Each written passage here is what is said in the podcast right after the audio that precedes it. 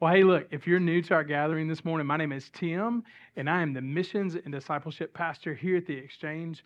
And this morning, I actually get the privilege of kicking off our new series called Prove It, okay? And we're just talking about uh, living like you mean it, okay? So for the past couple of weeks, we've been in James, and we've been talking about what it looks like to have uh, real faith. And so today we're going to continue in James. We're going to be looking at chapter 2 uh, for the next couple of weeks, and we're going to be looking at what it means when that faith proves itself through actions in your daily lives. Um, and so if you have your Bibles with you today, go ahead and turn. We're going to go ahead and jump into James chapter 2, and we're going to be looking at verses 1 through 4 first. Um, and uh, as you guys turn there, I kind of want to just set the scene a little bit for you guys. Um, so, James, the, the guy who wrote this book, is literally the half brother of Jesus, okay? Um, James is one of the chief um, leaders of the church in Jerusalem, and uh, he's dealing with a whole bunch of people who used to be Jews, but they've converted to Christianity, okay? These are people who have devoted their lives to and memorized a lot of God's law, okay? And all of the traditions and things that surround that, okay? And some of these traditions um, cause them to elevate certain classes of people, but then look down on other classes of people. So that kind of brings us to a good spot to jump in this morning. And so, if you will, if you'll read with me, we're going to read James 2, verses 1 through 4. It says, My brothers and sisters, believers in our glorious Lord Jesus Christ, must not show favoritism. Suppose a man comes into your meeting wearing a gold ring and fine clothes and a poor man in filthy old clothes also comes in. If you show special attention to that man wearing fine clothes and say, Here's a good seat for you, but then you say to the poor man, You stand there or sit here on the floor by my feet, have you not discriminated amongst yourselves and become judges with evil thoughts? So today, we're talking about favoritism. Okay? And let me just be honest with you for a second. When Bryant asked me, hey, would you mind kicking off the series? Would you mind preaching on this, these verses? I, I, just want to be transparent with you guys to say that I was a little worried. And the reason that I was worried is because I, I was worried I wasn't going to be able to, to speak with passion about this or with conviction because I consider myself to be a person that really, I really don't show a whole lot of favoritism. As a matter of fact, I go to great pains to try to make everybody feel included. Like I, I, want everybody to feel valued, you know? And then I thought about the place that I'm going to be delivering this message, and I'm like, like, this place, the exchange is made up of people from all different walks of life, like all different classes and all different cultures and ethnicities, right? And so that's one of the things that me and Jamie love about this place is that really anybody can come here and feel at home because we don't really we don't really judge people. Like like you can come in and feel at home. And then as I started opening the word and I started reading through these verses, man, the Holy Spirit really started making some principles come out to me. And he really started dealing with my heart on some things. And so, my hope this morning, as, as we walk through these verses and as we talk about these principles that are shown in these verses, that the Holy Spirit does a work in your heart as well. Okay? So, as we look at this verse, James says, Don't show favoritism. When you show favoritism, you become judges with evil thoughts. It's important to know that in this era of early Christianity, like it would have been perfectly natural for these converted Jews to show favoritism to some rich man and to say, oh, there's a rich guy. He's got some influence. Let's put him at the seat of honor at the table. And then here's this poor, dirty guy. Let's just put him in the corner or let's just sit him like over to this other place. The lingerings of those traditions had created some ugly habits that James knew they were going to have to kick these habits. And when I think about habits, I think about somebody who's really, really close to me right now who's really, really struggling with a habit. Um, it's not good. Um, they, this habit is, is like an addiction to them. As a matter of fact, whenever they don't get to do the habit or, or be involved in it, they, they lose it, man. They, they have a meltdown. And maybe you have somebody in your life like that that's really, really struggling with breaking this habit. Um, and I won't tell you who it is because then it becomes gossip, right? But, but I'll tell you what the habit is. It's, it's taking a passy. It's having a pacifier. And this, this person who I want, who will remain nameless, okay? Like if, if they don't get a pacifier, man, they will pitch a fit. If, uh, look, if they don't have a passy, ain't nobody getting a nap, right? If, if they ain't getting a passy, everybody in the car to be crying, right? And so, like, I've heard all different kind of things like, oh, well, you can just throw it away. Or you can just, um, well, somebody else told me, uh, you can uh, just make it disappear overnight, right? that works. Um, or you could throw it out the window as you're going down the car. I've heard some people do that. Don't do that. That's littering. Okay, don't do that. I've even heard people going as far as taking scissors and they'll cut just a little bit off of the tip of it. And over a period of time, like over a period of days, they'll cut more and more and more until finally the kids just ain't got nothing to hang on to anymore and it's over with, right?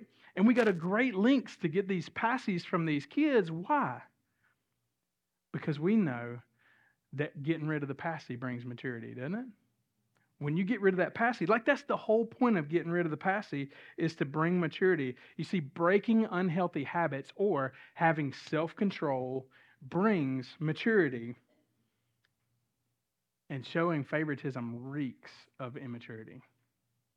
It reeks of immaturity. And Jesus is calling, um, excuse me, James is calling these believers in the early church at Jerusalem to grow up and stop judging other people. So that brings us to our first principle today. And if you're taking notes, um, I encourage you to write it down. It's that taking the seat of the judge proves that we don't trust God. Taking the seat of the judge proves that we don't trust God. You see, the very first thing that James mentions in these verses is not to show favoritism. And so I looked it up. Favoritism is the practice of giving unfair or preferential treatment to one person or group at the expense of another. And I know what you're thinking. Tim, is it wrong to have favorites? Absolutely not.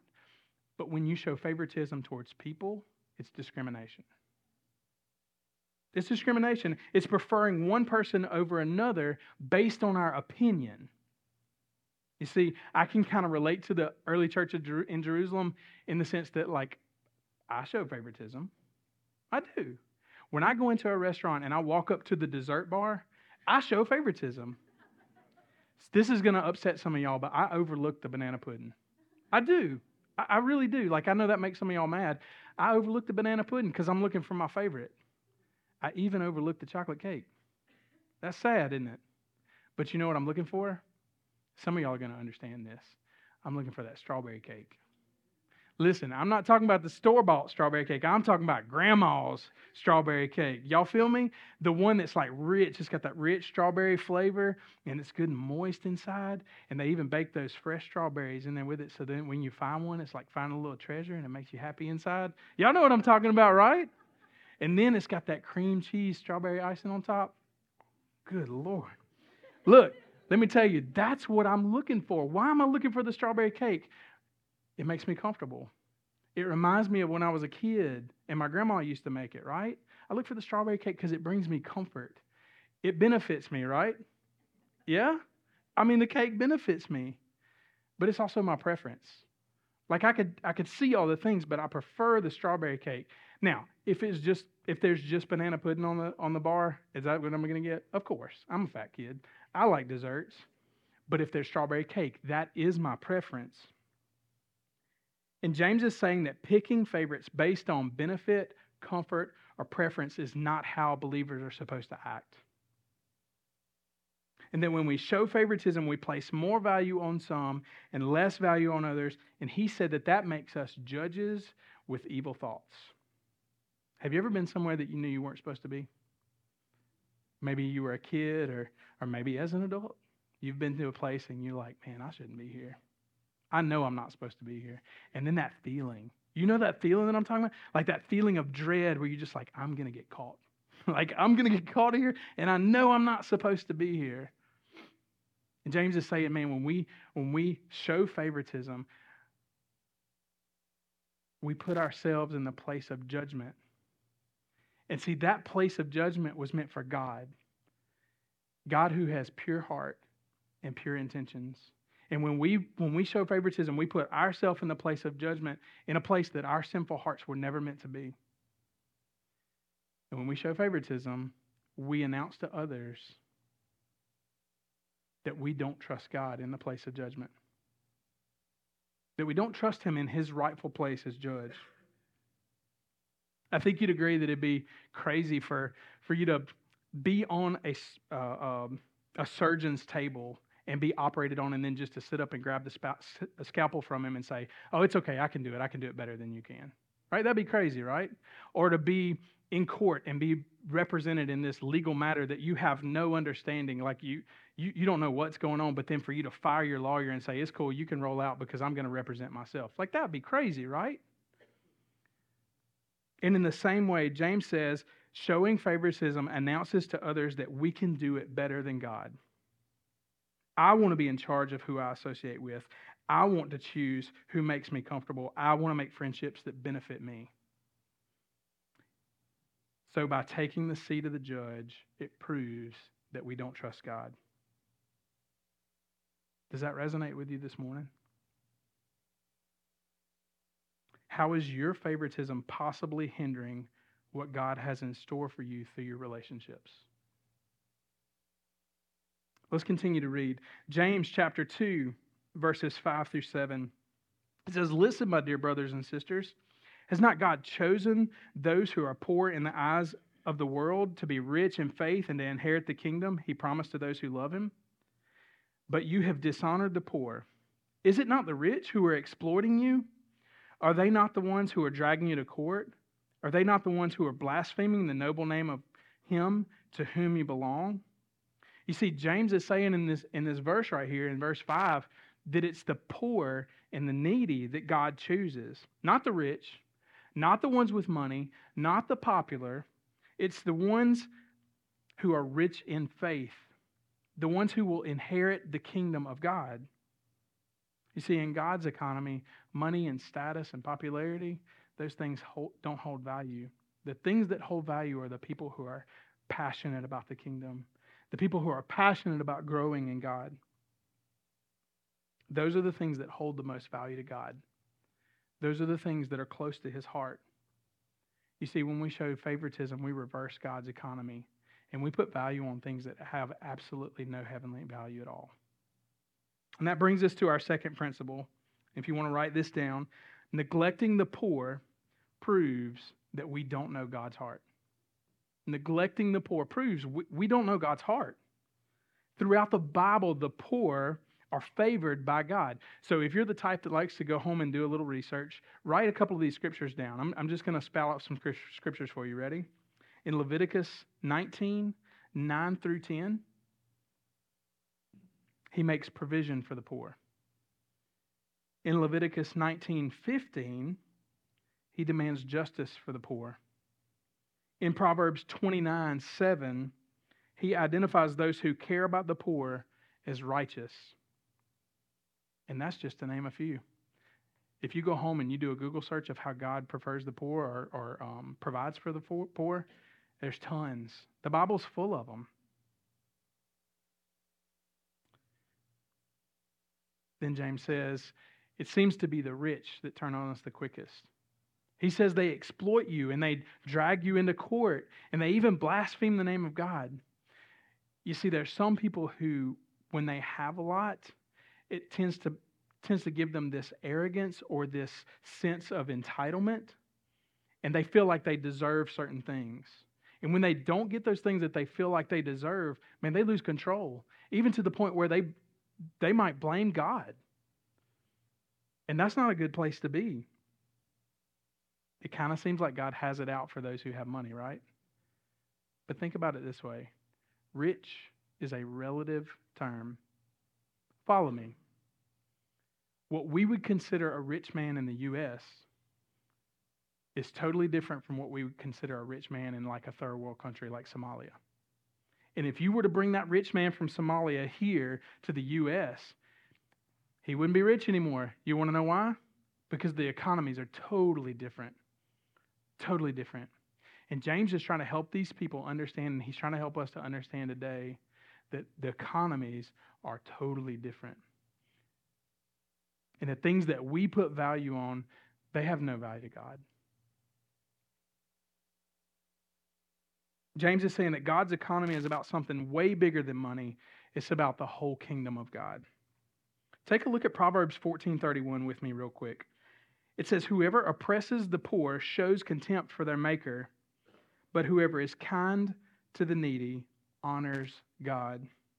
Proverbs says that helping the needy honors God, but oppressing the poor puts us in opposition to God. You see, it's not the amount of money that somebody has that God's concerned with. You don't care if you're rich. It's how that money affects how you respond to others, is what he's concerned about. What James is saying is that being rich isn't everything. And in fact, it can actually keep you from seeing the all inclusive picture of the kingdom. And it can cause you to respond in a way that doesn't honor God or reflect his heart.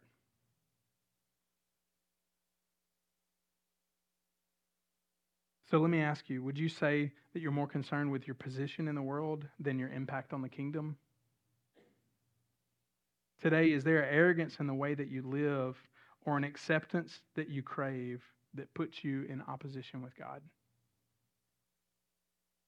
See, when we allow the amount of money that we have or our status with the world to control our decisions, it greatly affects how we love others.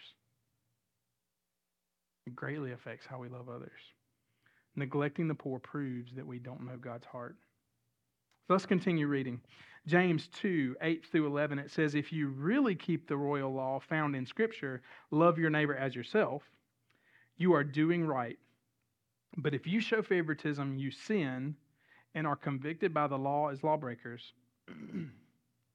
then James says, For whoever keeps the whole law and yet stumbles at just one point is guilty of breaking all of it. For he who said, You shall not commit adultery, also said, You shall not murder. If you do not commit adultery, but you do murder, you have become a lawbreaker. He says in verse 8 that it's impossible to show favoritism and love your neighbor. He says impossible to do both. He said you'll either do one or you do the other, but they both can't be true of you. You can't show favoritism and love your neighbor. We can find the commandment to love our neighbor in the book of Mark. Read it with me. Mark 12, 28 through 31. It says, One of the teachers of the law came and heard them debating. And noticing that Jesus had given them a good answer, he asked them, Of all the commandments, which is the most important? The most important one, answered Jesus, is this Hear, O Israel, the Lord our God, the Lord is one. Love the Lord your God with all your heart and all your soul and with all your mind and with all your strength. And the second one is this love your neighbor as yourself. There is no commandment greater than these. James says if you really keep the royal law, if you really love your, love your neighbor as yourself, what does he mean, royal law? You see, in the book of Mark, this is Jesus, the King of Kings, who is backing up a law that was given to us by the creator of everything. It doesn't get much more royal than that, right? And he says when we break this law, when we break this royal law, we sin. No.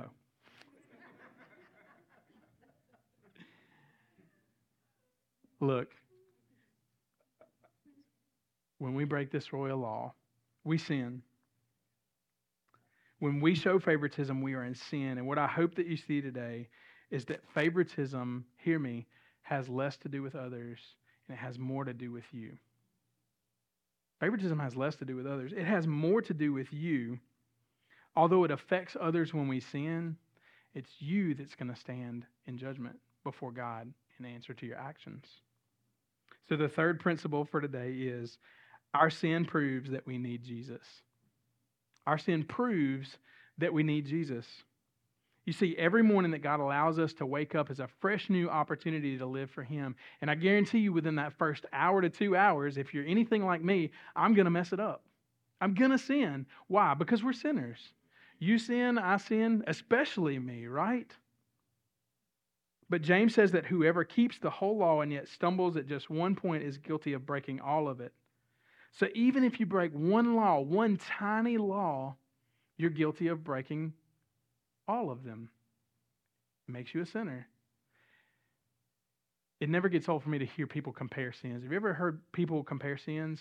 It's almost like a couple of old guys comparing battle scars, right? I got this scar right here in the Battle of 1929. A grenade went off and some strap. Man, I don't know. You know what I'm talking about? Like they'll start talking, and then the other guys over there. Man, I got ran over by a tank right here. Look right here. Look in the in the Battle of 1960. Or what, I don't know. You know what I'm talking about though. I was cutting wood and my chainsaw got me right here. You know, like I don't know, but you know how people compare scars. This one's not as bad as that one, and look at this one. And in the same way, we put different levels on sin, don't we? Like we compare sins. Well, I know he lied. I know I lie, but he lied to his mama. You know? And all the mamas in the room are like, yep, mm-hmm, that's worse. Yep. right? Or maybe in the way that we justify gluttony, when we go to the buffet and we're like, man, I paid $29.95. I'm going to eat my money's worth, you know? But then at the same time, we look down on that couple who's pregnant, who are not quite married yet. You see how we put different levels on sin and how we put ourselves in the judge's seat? But the fact is, is that God gave us commandments to follow, and to Him, they're all important and they're all equal. It really seems like an impossible standard. If you break one law, you break all of them, right? There's not really any question of our guilt. Most of us have broken our fair share of commandments, right? But our hope, our hope is in Jesus. You see, Jesus offers salvation to those who believe and through the sacrifice that he made on the cross, he offers grace so that one day we'll stand not in judgment, but in the light of mercy before the King of Kings. The rich need him, the poor need him. We all need Jesus daily. And this is why James says don't show favoritism, don't judge between others, don't discriminate, but show the same mercy to others that was shown to you by the Savior. So let me ask you do you live like you need Jesus? Do you view others through the lens of mercy? Because when you view them through the lens of mercy, it's hard to judge. It's hard to pick favorites. You see, our sin proves that we all need Jesus. So let's take a look at the last couple of verses for today. It's James 2 12 through 13. It says, Speak and act as those who are going to be judged by the law that gives freedom, because judgment without mercy will be shown to anyone who has not been merciful. Mercy triumphs over judgment. Man, if you're taking notes this morning, write that down. Mercy triumphs over judgment. That's a strong statement. He says, Speak and act like you'll receive mercy. And it seems that James is trying to help them, help them understand is that the law that they've lived by for so long, these converted Jews, the law that they've lived by for so long is only going to lead to judgment. But the law that leads to freedom, the, the sacrifice that Jesus made, that should be their new focus. And some of these people had lived their lives, their entire lives, dedicated to the law and living it by the letter. And now to change their perspective wasn't going to be an easy task for James. But he's essentially telling them that the way that they act and speak should be a roadmap to anybody else who's trying to find that law of freedom or Jesus. And then there's a warning. Did you, did you see the warning at the end? It said, Judgment without mercy will be shown to anyone who has not been merciful. Man, I feel like that's an easy trap to fall into. We all know that person who sets those unreachable standards or those ridiculous rules. And then when you don't abide by those rules or you don't reach those standards, those people punish you and they judge you. And there's no mercy. You know who I'm talking about? You know those people? There's a story in Matthew that frames the idea out perfectly, and it's told by Jesus. Let's look at it together. It's Matthew 18, 21 through 25. It says, Then Peter came to Jesus and asked, Lord, how many times shall I forgive my brother or sister who sins against me? Up to seven times? And Jesus answered, I tell you, not seven times, but 77 times. Therefore, the kingdom of heaven is like a king who wanted to settle accounts with his servant. And he began the settlement. As he began the settlement, a man who owed him 10,000 bags of gold was brought into him. And since he was not able to pay, the master ordered that he and his wife and his children and all that he had be sold to repay the debt. At this, the servant fell on his knees before him. Be patient with me, he begged, and I'll pay back everything. And the servant's master took pity on him. He canceled the debt and let him go. But when that servant went out, he found one of his fellow servants who owed him a hundred silver, silver coins. He grabbed him and be, began to choke him. Pay back what you owe me, he demanded. His fellow servant fell to his knees and begged him, Be patient with me. I promise I'll pay it back. But he refused. Instead, he went off and had the man thrown in prison until he could pay back the debt. When the other servants saw what had happened, they were outraged and went and told their master everything that had happened. And the master called the servant back in and he said, You wicked servant. He said, I canceled all of the debt of yours because you begged me to. Shouldn't I have had, excuse me, shouldn't you have had mercy on your fellow servants just as I had on you? In anger, his master handed him over to the jailers to be tortured until he should pay back all that he owed. This is how my heavenly Father will treat each of you unless you forgive your brother and sister from your heart. You see, Jesus told this story to help us understand what forgiveness looks like. But he also told the story to help us to understand that our response to mercy should be mercy and that when we withhold mercy, mercy will be withheld from us. See, more than likely, this is a lesson that James learned from his half brother, Jesus. That mercy, when you give mercy, you get mercy. And when you give judgment, you get judgment. What James is saying to the believers in Jerusalem is that when we respond to others, it should be our faith on display when we respond to others, it should be our faith on display. And that brings us to our last principle of the day, if you're writing these down. It's our response proves our faith in Jesus. Our response proves our faith in Jesus. It never fails, is that when I've received grace, it's easier for me to give grace. You know what I mean? And when I've received attitude, it's easier for me to give attitude. I'm almost like a mirror of sorts is that I give what I get sometimes. But you know what's crazy? I can tell by the way that I respond whether I've been in the Word that day. I can tell by the way I respond whether I've considered the faithfulness of God in my life that day. Man, when I'm shaken, I can tell if I've been putting the things of the world in because that's exactly what comes out. What comes out doesn't look like anything of what I claim is inside of me. And James says to them, and he says to us today, go ahead, respond, and they'll know exactly what you believe. I don't know about you, but I want my response to prove my faith.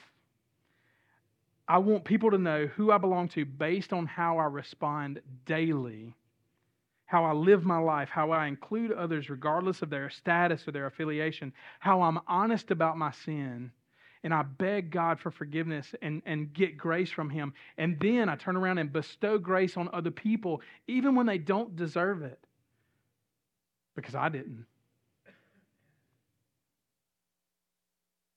So maybe today you say, Tim, how do I live in a way that where my response proves my faith? And I think today the answer is to abandon judgment and to live towards mercy towards other people. To abandon judgment and to live with mercy towards other people. And maybe you, you say, man, I'd like to do that, but I don't know how to get there. I believe that when we experience His grace, it teaches those who receive mercy to then turn and copy it with others. When you've received that mercy, it's much easier to turn and give it. What I'm saying today, and what I think James is saying to us, is that the way we live should be proof of what we believe. The way we live should be proof of what we believe. The way that we treat others should be a direct result of how we were treated by Jesus with grace and mercy without end. Our response proves our faith in Jesus. Thanks for joining us online today. We gather not just to sing songs and hear the teaching of Scripture, but we also gather so that we might be changed to live more like Jesus. Through our time today, we pray that you are challenged and encouraged to think about your own life and how you may or may not be living out Jesus' command to follow him. We want you to know that we are available and ready to pray for and encourage you as you seek to know God and what it means to live in relationship with Him. To get a conversation started with one of our ministry team members, you can simply text your first name to 601 397 6111. Our ministry team would love to pray for you and help you in any way. You can also find reading plans and other resources to help you take next steps in your faith on our website, theexchange.cc. As we close out our time today and prepare to scatter as the church, let's speak out our declaration together. We believe the great exchange took place when Jesus, who had no sin, became sin for us so we can know God. We exist to see people exchange their old life for new life in Christ and live out their purpose. Christ's love compels us to exchange ideas for truth. God's word is our standard. Selfishness for serving, we will serve others. Pleasing for reaching, we will share our faith. Keeping for dispersing, we will make disciples. Forgetting for celebrating, we will praise God. We are the church.